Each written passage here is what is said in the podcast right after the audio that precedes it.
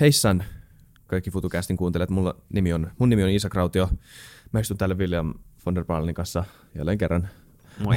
ei tarkoitus kuulostaa niin katkeralta. Jälleen kerran. Hei, iloistu tässä. Me tehdään vähän eri juttua tällä kertaa. Me ei tehdä perus FutuCastia. Nyt meillä on tämmöinen vaalipodcast.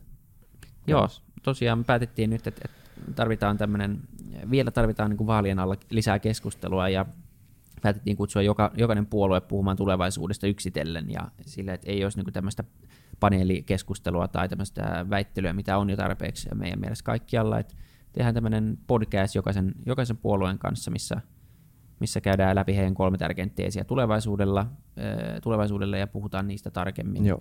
Ja sitten vähän puhutaan politiikasta ylipäätänsä, miten sitä tehdään ja mitä sitä voisi tehdä eri tavalla. Ja tota, Ähm, vielä vähän tarkentaa, että et miten tämä ero ehkä muista sitten vaali, vaalien alla käydyistä keskusteluista.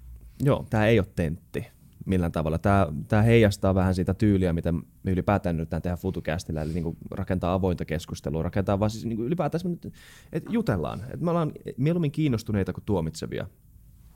Öö, ja öö, monet muut tekee eri tavalla. Totta kai niin Tentelle on iso paikka. Varmaan siellä niin kuin, niin kuin haastavat grillaukset. Sieltä löytyy ne oikeasti niin kuin ne, ne, ne, ne yksityiskohtaiset syyt, miksi kannattaa niin kuin äänestää paikoja toisia. Siis tämä ei ole mikään niin kuin vastalause suoraan niitä kohtaan. Tämä on vaan meidän tyyli tehdä erilainen tota, keskustelu. Niin, ja tämä sopii Avata podcastin tyyliin ylipäänsä. Kunnioitetaan ideoita ja, niin. ja ei käydä täällä sitä, sitä väittelyä, koska jos sitä ei tehtäisi missään muualla, niin me varmaan sitten tehtäisiin sellaista, sellaista keskustelua, mutta mut tämä on se, mikä meistä puuttuu ylipäänsä meidän keskustelukulttuurista, tämmöinen aika no, neutraali, tai se ehkä ei ole aina ihan neutraali, mutta siis aika semmoinen objektiivinen keskustelu, missä Joo. me yritetään pitää meidän omat mielipiteet kurissa ja, ja käydään vaan keskustelua ja, ja tuodaan nämä ideat rauhassa esille. Kyllä. Ei, ole mun, ei ole mun eikä sun vastuu kertoa kellekään muulle, mitä niiden kuuluisi ajatella. Ne saa itse päättää, mitä mieltä ne on näistä Kyllä. Jutusta. Ja samoin tavalla kuuntelijat, te saatte päättää sitten, että mikä teidän mielestä, kuka teki hyvää duunia ja kenen, niin kenen mielipiteet siis. on fiksuja. Joo, just näin. Ja, se, ja tuota, sitten, sitten, mutta kuunnelkaa nämä kaikki mielellään läpi. Nämä on, nämä on puolen tunnin juttuja, nämä on tosi nopeita ja tota, nämä on silleen verrattavia kuitenkin keskenään, että jutellaan suunnilleen samoista asioista, niin saatte tässä sitten vielä vähän lisää jos vielä ette tiedä, ketä äänestätte, kun te toivon mukaan äänestätte. Niin tota. Mutta joo, Twitterissä voi osallistua keskusteluun näissä jaksoissa. Voidaan jatkaa keskustelua siitä, mikä oli hyvää, mikä oli huonoa, miten näitä voi kehittää. Ja, ja tota, nähdään siellä, mutta nyt mennään jaksoon. Mennään.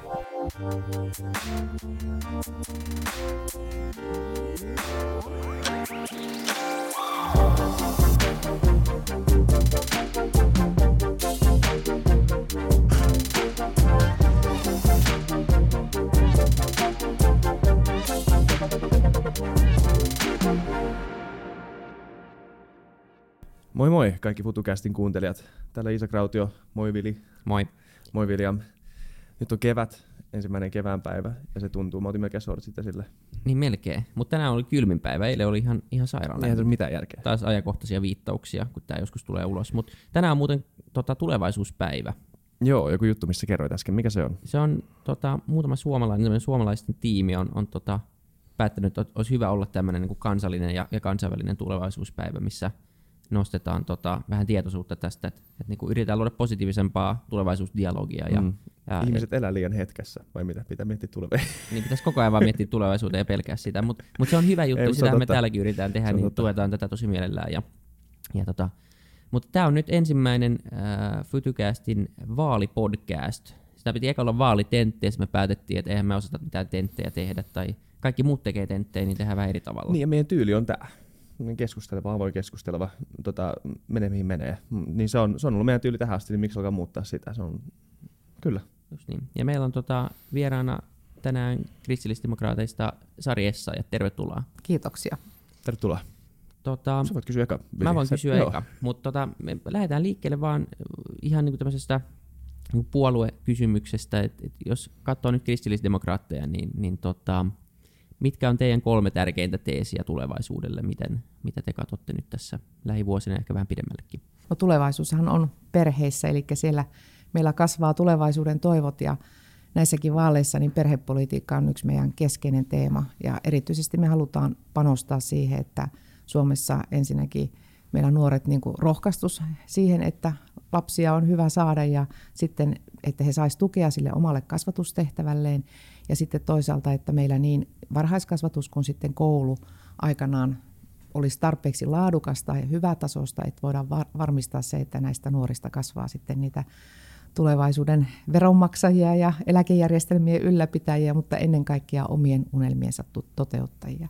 Sitten toinen tämmöinen iso tulevaisuusasia on koulutus kaiken kaikkiaan, että ei pelkästään se varhaiskasvatus ja peruskoulutus, joka antaa tietenkin sen hyvän pohjan, mutta sitten tällä hetkellä niin erityisesti ollaan huolissaan siitä, että mitä on tapahtumassa meidän toisen asteen koulutukselle, että siellä ammatillisesta koulutuksesta tällä hallituskaudella tehtiin todella raakoja leikkauksia, 190 miljoonaa leikattiin ja samanaikaisesti tehtiin tämmöinen iso reformi.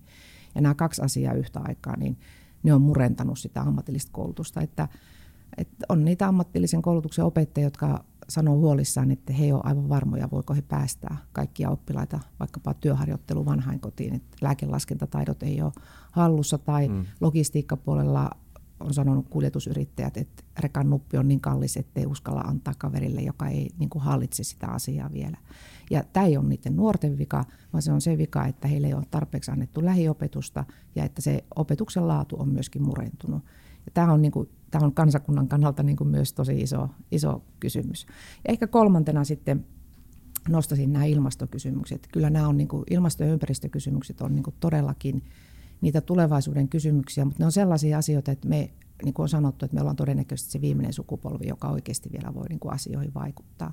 Että jos me ei nyt vaikuteta, niin sitten se on aika lailla sellaisella raiteella, joka vaan niin kuin etenee hallitsemattomasti, mutta nyt meillä on mahdollisuus tehdä muutoksia ja kyllä me kodeissa lähdetään siitä, että, että ensinnäkin niin kuin voi sanoa, että ihan arvopohjaisesti niin ajatellaan, että, että meillä on todellakin vain tämä yksi maapallo ja tässä on niin kuin sellainen viljely- ja varjelun ideologia pidettävä niin kuin mielessä ja kohtuullinen elämäntapa joka ikisellä ihmisellä. Mutta sitten niin kuin niitä isoja radikaaleja päätöksiä, niin niitä pitää tehdä kansainvälisissä pöydissä ja pitää pystyä sitouttamaan valtiot siihen, että, että me ei todellakaan siltä 1,5 lämpenemisuralta enää voida niin kuin yhtään lipsua ylöspäin. Ja, ja jos ajatellaan Suomea, niin me pystytään olemaan koulutuksen ja teknologian kehittämisen kautta ihan kärkimaita näissä mm. asioissa. Me voidaan viedä meidän metsäosaamista maailmalle ja sitten myöskin itse omalla hyvällä metsäpolitiikalla vaikuttaa siihen, että meillä hiilinielut kasvaa, mutta me toisaalta kyllä myöskin voimme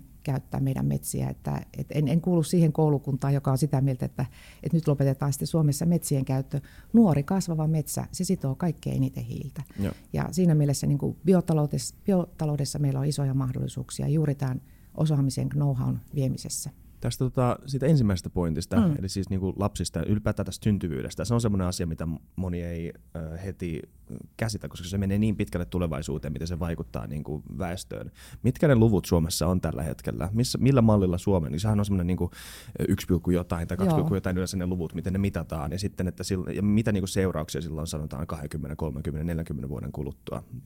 Nyt ollaan niin kuin aika dramaattisissa luvuissa, että muistaakseni viimeisin oli 1,46 ja tämmöinen kansakunnan niin kuin uusiutumiskerroin mm. on 2,1. Eli niin, tarkoittaa eli siis sitä, että, että jos sulla on niin kuin kaksi ihmistä, isä ja äiti, niin sitten jos sulla on 2,1 lasta, niin sitten niin kuin ikään kuin tilanne niin, pysyy niin, samana. Niin. Ja, ja sitten jos tällä hetkellä syntyvyys on 1,46, niin tietää sitä, että kansakunta on niin kuin näivettymässä. Ja jos me katsotaan näitä syntyvyystilastoja, niin viimeksi tällaisia tilastoja löytyy sieltä 1800-luvun nälkävuosista, jolloin niin kuin kansakunnalla meni todella huonosti. Ja siinä mielessä niin kuin, nämä on, nämä on niin kuin hyvin dramaattisia lukuja. Mm-hmm. Ja tarkoittaa sitä, että kun meidän kuitenkin tämä hyvinvointiyhteiskuntapohja on laskettu pitkälti siihen, että meillä on tietty huoltosuhde, meillä on tietty määrä ihmisiä työelämässä, jotka pystyy maksamaan veroja ja sitten toisaalta, jotka pystyy pitämään eläkejärjestelmää yllä, niin nämä kaikki on niin kuin vaarassa. Ja tietysti ennen kaikkea voisi sanoa, että mitä se myös henkisesti vaikuttaa niin kuin kansakunnassa, että, että kun ei ole enää niin kuin, ei näe pieniä lapsia pihoilla leikkimässä tai, tai ei kuulu, kuulu pienten jalkojen tepsutusta, että nämä on myöskin vähän tällaisia, voisi sanoa, hyvin pitkälti myös tämmöisiä niin kuin arvokysymyksiä yhteiskunnassa. Että, että jos katsoo vaikkapa tällä hetkellä muita tällaisia ikääntyviä kansakuntia, vaikkapa Japani, niin kyllähän se on aika lailla surullista, että, että kansakunta harmaantuu ja, ja uusia, uusia kansalaisia ei sitten ei sitten syystä, syystä ja toisesta niin, ei synny. Kyllä, niin uskoa tai ei johonkin kollektiiviseen mm. alitajuntaan, niin varmaan se ei se ainakaan hyvä merkki anna siitä. Niin. On, onks, niin kuin miten te katsotte sit mm. sitä, sitä asiaa, että onko se ratkaisu, niin kuin, pitää olla ehdotettu kaikkia synnytystalkoita ja muita, vai onko se sitten, mistä, mistä päästä sitä lähdetään ratkaisemaan, että se, se on niin kuin... no, yhteiskunnassa tarvitaan sellaista perhemyönteistä ilmapiiriä, ja sitähän se ei nyt oikeastaan viime aikoina ole ollut, että on tehty näitä etuusleikkauksia, jotka on kohdistunut justiin lapsillisiin ja sitten päiväkotien ryhmäkokoja on suurennettu ja niin kuin on annettu sellaisia signaaleja, että, että ei lapsilla nyt niin väliä, että kunhan tässä nyt jotenkin mennään muutoin taloudellisesti mm. eteenpäin mm. ja talouden ehdoilla voidaan niin kuin ensimmäisenä leikata sieltä lapsiperheestä. Meillä on ollut yksi ainut verotuksellinen elementti, viime kaudella tämmöinen lapsivähennys verotuksessa. Se poistettiin heti tämän kauden alussa. Ja niin kuin ne summat on pieniä valtiontalouden näkökulmasta, mutta ne on niille perheille isoja. Ja siinä mielessä niin kuin, just kun tällaisia monta tällaista signaalia tulee niin kuin peräkkäin, niin se antaa ihmisille sen kuvan, että ei tämä yhteiskunta ole kauhean kiinnostunut. Sama juttu tämä perhevapaa-uudistuskeskustelu, mikä käytiin, niin sehän lähti niin kuin siitä, että on tärkeää jakaa työnantajien – nämä perhevapaakustannukset mahdollisimman tasa-arvoisesti mm. niin näiden työnantajien kesken. No sinällään työelämän tasa-arvo on kyllä tärkeä kysymys, mutta siinä unohtui se, että kai se nyt oli tarkoitus kuitenkin sieltä lapsesta ja perheestä käsin lähteä tätä ajatusta miettimään, että mikä sille lapselle on tärkeää. Onko sille tärkeää, että hänen kiintymyssuhteensa kehittyy? Onko mahdollisuus siihen, että perhe saa itse valita, kuka kulloinkin on kotona hoitamassa lasta? Että totta kai työelämän tasa-arvokysymykset pitää ratkaista, mutta ne pitää ratkaista AY-pöydissä eikä tunkeutua sinne perheiden keittiön pöytiin ja yrittää siellä kertoa poliitikkojen, että hei se on nyt muuten sitten kuusi kuukautta isä ja kuusi kuukautta äiti, joka on täällä kotona hoitamassa lasta, että et tuore perheparometri ennen joulua, mikä julkaistiin, niin mm. niin sehän antoi hyvin vahvan signaali, että suomalaiset ei kaipaa lisää kiintiöitä. Ei ne halua, että poliitikot tulee kertomaan heille, että kuka kullonkin on kotona hoitamassa lasta. Ja sitten kun ottaa vielä huomioon tämän muuttuvan työelämän, että meillä on tänä päivänä niin, kuin niin paljon sellaista osa-aikatyötä, määräaikaisia työsuhteita, sitten moni tekee freelancerina, tekee osittain yrittäjänä silloin tällöin toimiksiantoja ja ehkä osittain myös niin kuin palkkakortilla, niin tämä on, tämä on niin kuin sellainen, voisiko sanoa, niin erilainen tilanne kuin vielä parikymmentä vuotta sitten, jolloin suurin osa porukasta teki kahdeksasta neljää hommia. Hmm. Ja sen takia tarvitaan enemmän joustavuutta perhevapaissa ja sitä KD ajaa. Hmm. Entäs toi toinen, kolmas pointti mm, ilmastonmuutoksesta, mikä on niin tees, mikä tulee varmaan kaikilla esille. Totta kai tulee varmaan... Pitäisi tulla. Pitäisi tulla. Niin tota, Öö, paljon puhutaan siitä, että mitä pitää rajoittaa, kuinka paljon pitää rajoittaa. Siitä me ollaan varmaan kaikki pitkälti samaa mieltä, mutta se mielenkiintoinen kysymys siinä mun mielestä semmoinen kääntöpuoli on, et, jonka niin kuin varmaan kaikki poliitikot tuntee aika hyvin, mutta siitä ei puhuta mun yhtä paljon, on se, että minkä on sen rajoittamisen rajoitteet. Mi- miten, kun, mitkä ovat ne ha- suurimmat haasteet liittyen siihen, että miten näitä niin kuin, erilaisia päästörajoituksia voidaan säätää. Esimerkiksi nyt meillä oli esimerkkinä tämä tota, yhtenä osana näistä Ranskan keltaliiveistä oli se, että oli tehty nämä niin kuin, tota, öljyn hinnan ö, muutokset, jotka sitten raivostutti niin kuin tämän ö, lower middle class, mm. nyt on suomeksi.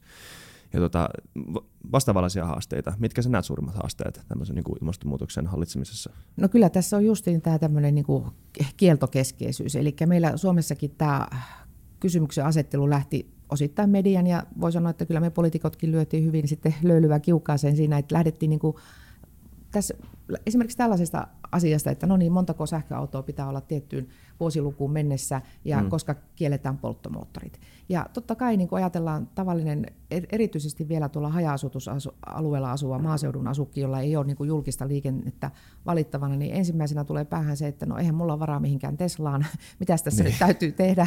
Tosi typerä ajatus koko tämä ilmastonmuutoksen torjunta, pitäisikö ruveta epäilemään koko asiaa. Ja siis niin kuin tätä rataa ihmisten ja ajatukset tosi alkaa. moni, nimenomaan, tosi niin. moni on just päätynyt siihen tätä kautta, mä luulen, että se ärsyttää, tämä on niin vaiva mun, iso vaiva mun elämään, että mä en edes uskoa Ju, juuri näin, niin. juuri näin. Ja mun mielestä niin kuin, tässä tehdään niin kuin karhun palvelus koko asialle, että niin. tätähän pitäisi niin kuin lähteä just siitä näkökulmasta viemään eteenpäin, että, että millä tavalla voidaan kannustaa ja mitkä on niin kuin sellaisia kannustumia, millä niin kuin monet ihmiset olisivat valmiita tekemään ilmastotekoja. Me on huomattu Suomessa nyt ihan yksinkertainen asia, vaikka muovipullojen kierrätys. Kun sä saat siitä sen pienen pantin, niin koko Suomi kierrättää. Ja se on mm. niin kuin aivan, aivan selvää, että kaikki haluaa olla mukana tällaisessa ympäristöteossa. Ja sitä niin kuin tuolla muualla Euroopassa, jossa niin kuin muovipulloja heitellään jokia, järviä ja, ja roskataan luontoon, niin ihmetellään, että miten se voi olla mahdollista. Onpa kuuliaista kansakuntaa. No, täytyy miettiä, että millä saadaan niin kuin tällaisia asioita aikaiseksi. Ja sama, sama ajattelen niin kuin tässä äh, esimerkiksi liikenteen päästöjen kohdalla, että, että meillä on nyt ollut viime aikoina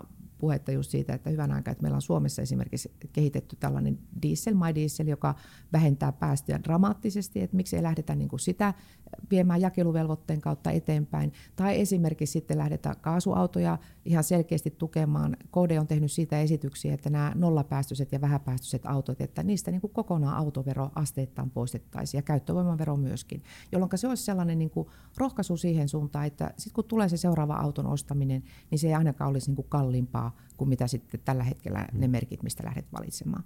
Että, että niin kuin me pystytään tekemään niin kuin tällaisia ilmastotekoja myös sitä kautta, että, että annetaan niitä vaihtoehtoja ja sitten niin kuin voidaan pienillä ää, tuilla niin viedä niin kuin kehitystä oikeaan suuntaan. Mutta tällaiset niin kuin järjettömät kielot, että nyt tähän päivään mennessä kaikki loppuu tai muuta vastaavaa, niin yleensä vaan vääristää markkinoita ja sekoittaa sitä tilannetta. Hmm. Niin se on varmaan summa, niin kuin ollaan puhuttu monessa jaksossa, se on summa niin kuin tavallaan sopivasta insentivoimisesta, insentivoimisesta ja, ja sitten tavallaan siitä, että siitä tehdään, tehdään niin mahdollisimman helppoa, että sä et edes huomaa, että sä teet niitä niin kuin ns. oikeita valintoja. Mutta sitten taas ollaan myös puhuttu siitä vaikka paljon, että, että vaikka se on tosi tärkeää se, että kuluttajat muuttaa omia kulut, kulutustottumuksiaan ja, ja saadaan niin kuin ihmiset niin kuin tajuamaan tämä asia, niin se ei välttämättä riitä niin kuin isossa skaalassa. Ja, ja tämä on niin kuin lipsunut jo aika pitkälle tämä ilmastonmuutosasia. Että et minkälaisia rakenteellisia muutoksia sitten tavallaan tämä teidän mukaan niin kuin vaatii?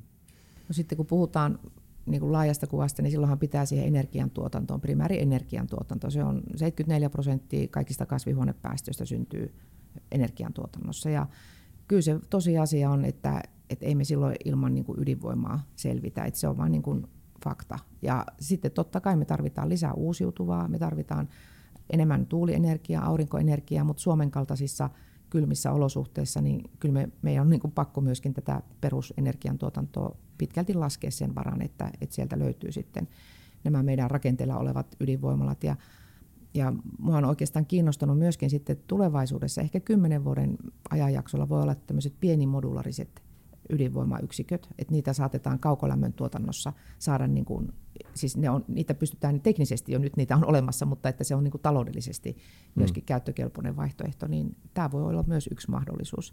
Ja tietysti kyllä niin kuin Suomessa niin meillä on edelleenkin niin kuin kuitenkin tätä bioenergiaa, biomassaa löytyy, me pystytään sitä hyödyntämään – että kyllä niin kuin Suomen kohdalla kuitenkin meidän energiapaletti pystyy olemaan kohtuullisen monipuolinen ja se on, se on niin kuin tärkeä asia. Mutta hiilestähän meidän ja fossiilisista ylipäätänsä pitää päästä eroon. Ja nythän hmm. eduskunta justi hyväksytään, että 2030 siihen mennessä sitten loppuu hiilen käyttö.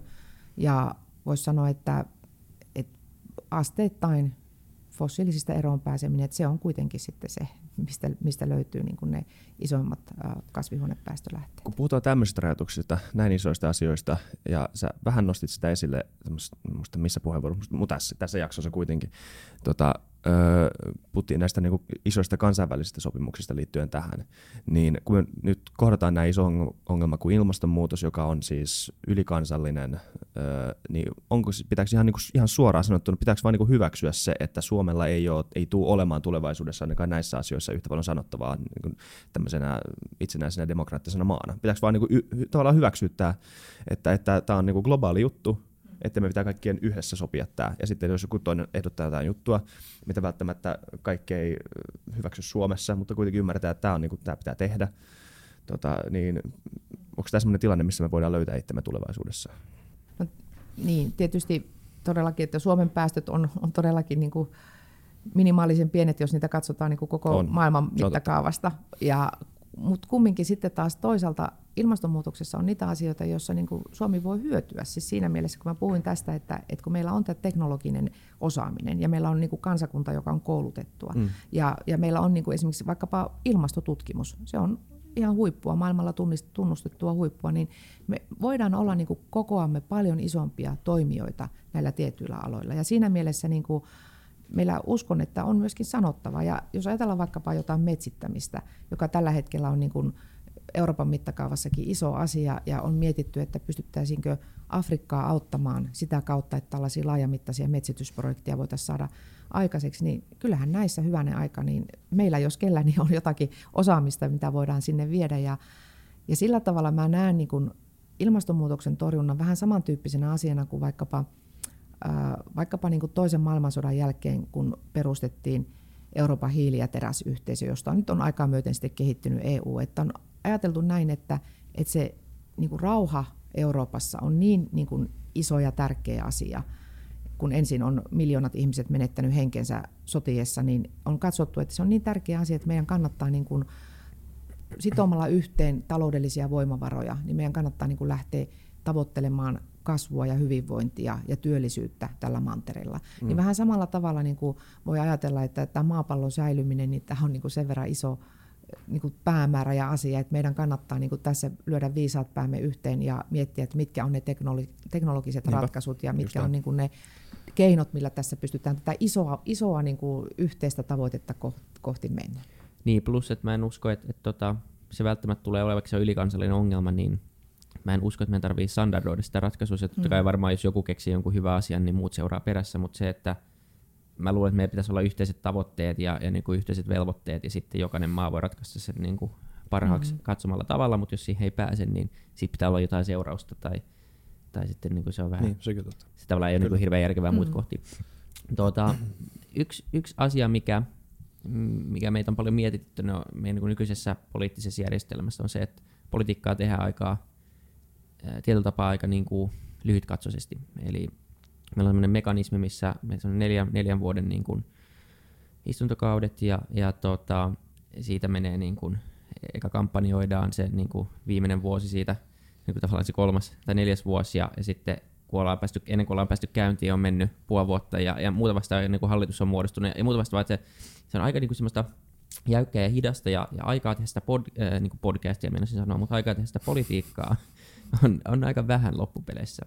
Ja nyt kun katsotaan niin isoja ongelmia, jotka ei ole neljän vuoden niin kuin, asioita, koulutus tai, tai katsotaan ilmastonmuutosta, ja sitten kun kuitenkin on monta puoluetta ja eri hallitusta ja kaikki ajaa vähän omaa linjaansa, niin, niin tota, miten te katsotte tätä, että, että tämä on niin se mekanismi, mikä on olemassa, mutta onko tämä niin maan etu, onko tämä, niin meidän kansan etu ajaa politiikkaa tällä tavalla vai ajetaanko sitä ylipäätänsä tällä tavalla? Kyllä se on ihan oikea huomio, että tällä hetkellä se on ehkä vielä erityisen korostunut, että tuntuu, että se neljä vuotta, se hallitusperiodi, minkä tietyt puolueet on aina vallassa, niin ne pyrkii niin kuin ulos mittaamaan kaiken mahdollisen sinä aikana, mitä niin kuin pystytään. Ja, ja se on niin kuin johtanut semmoisiin, jollakin tavalla voisi sanoa äkkivääriin liikkeisiin niin kuin politiikassa, että ehkä aiemmin Suomessa on ollut konsensushakuisempaa politiikkaa ja ehkä vielä enemmän sellaista, että on ajateltu, että nyt yli vaalikausien, että kaikki asiat ei tule nyt niin kuin tällä meidän vaalikaudella valmiiksi, vaan pitää niin kuin jättää sitten pöytä paremmassa kunnossa seuraajalle.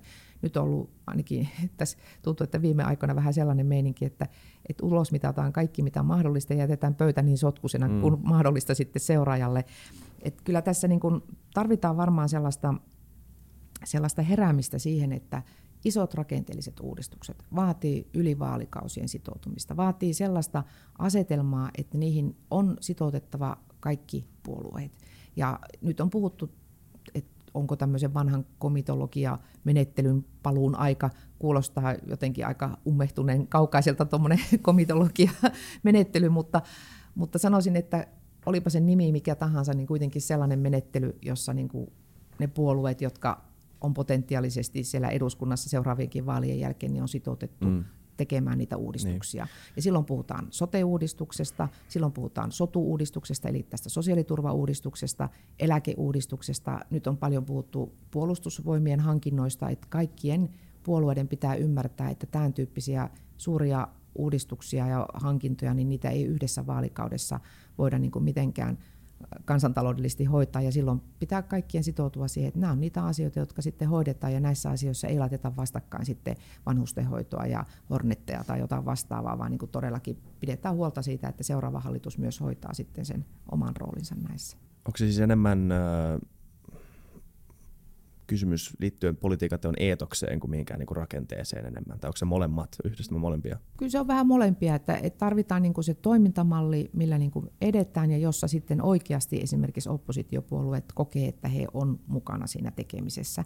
Et nythän tässä sote-uudistuksessa niin ensinnäkin niin kuin hallitusohjelmaan kirjoitettiin ensin ihan hyviä tavoitteita, joihin kaikki puolueet, oppositiopuolueet oli myöskin sitä mieltä, että nyt tällä vaalikaudella tehdään tämmöinen hyvä sote-uudistus, jossa taataan kaikille hyvät yhdenvertaiset palvelut ja taataan integraatio niin sosiaali- ja terveydenhuollon kuin myöskin sitten perusterveydenhuollon ja erikoissairaanhoidon välillä. Ja, ja sitä kautta pystytään myöskin sitten saavuttamaan kustannussäästöjä siltä uralta, mikä muuten toteutuisi. Ja sitten yhtäkkiä jonain syksyisenä yönä niin meillä olikin maakuntamalli ja sen kylkeen sitten kiilattu tämmöinen tietynlainen valinnanvapausmalli tätä sotea varten. Mm. Ja, ja sitten oltiin aivan niin kuin hämmennyksessä, että hei, mitä nyt tapahtuu. Ja sitten laitettiin seurantaryhmä, johon kaikki puolueet sai tulla mukaan, mutta joka todellakin oli seurantaryhmä. Eli se lähinnä seurasi, mitä hallitus sitten huseerasi aina minkäkin lakihankkeen kimpussa. Ja kyllä se niin kuin osoitti sen, että, että sillä, että miten asioita tehdään, niin sillä on tosi iso merkitys,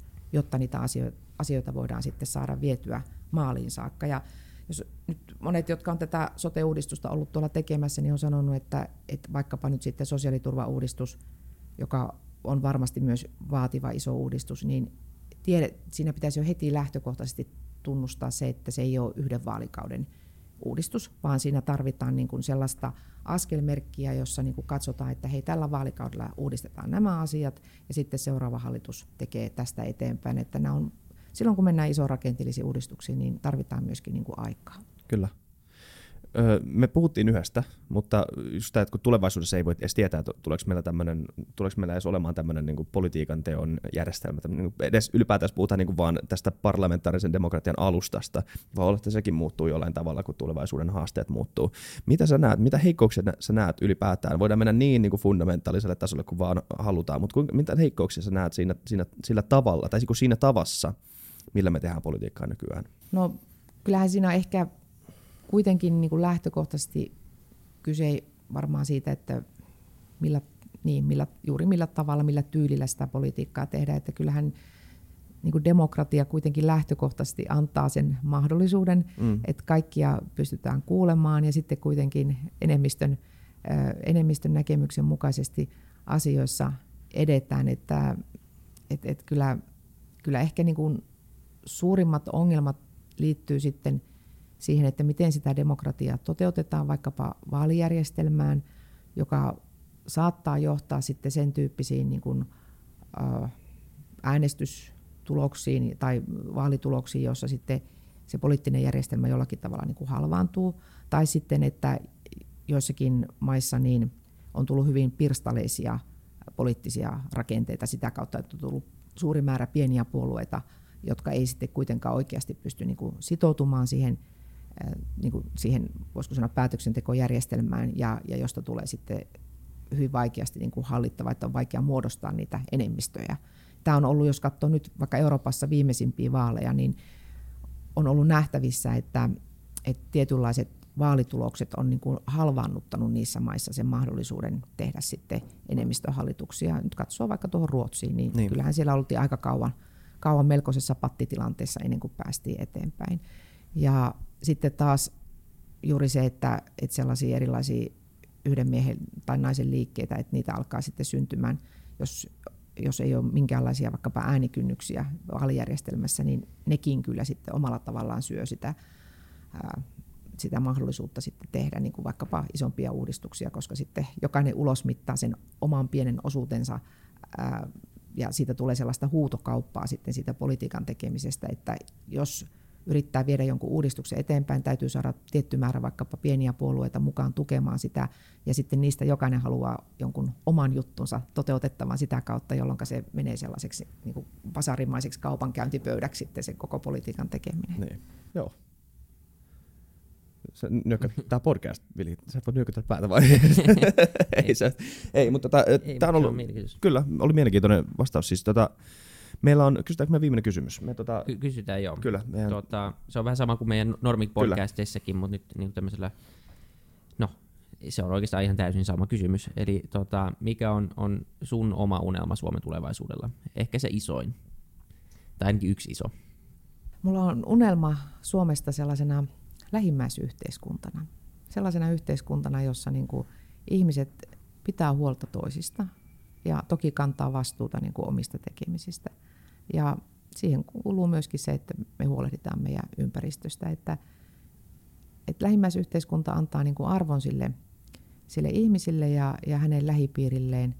Ja siinä vahvasti näkyy myös tämmöinen niin kuin kolmannen sektorin työ, vapa, vapa, vapaaehtoistyö, erilainen järjestötyö ja tämän tyyppiset asiat. Että, niin, se on lähimmäisyhteiskunta.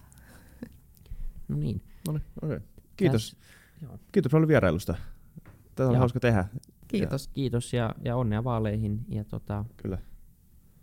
Kuunnelkaa muut Kiinan vaalipodcastit, kaikki kuuntelijat, niin pystytte vertailemaan puolueiden vastauksia. Ja tota, joo, kiitos vierailusta.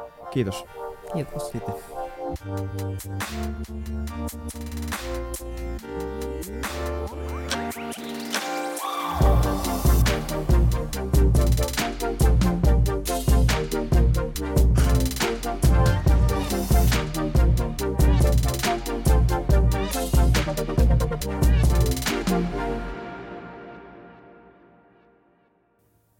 kaikille kuuntelijoille, yhteistyökumppaneille ja FutuCastin koko tiimille.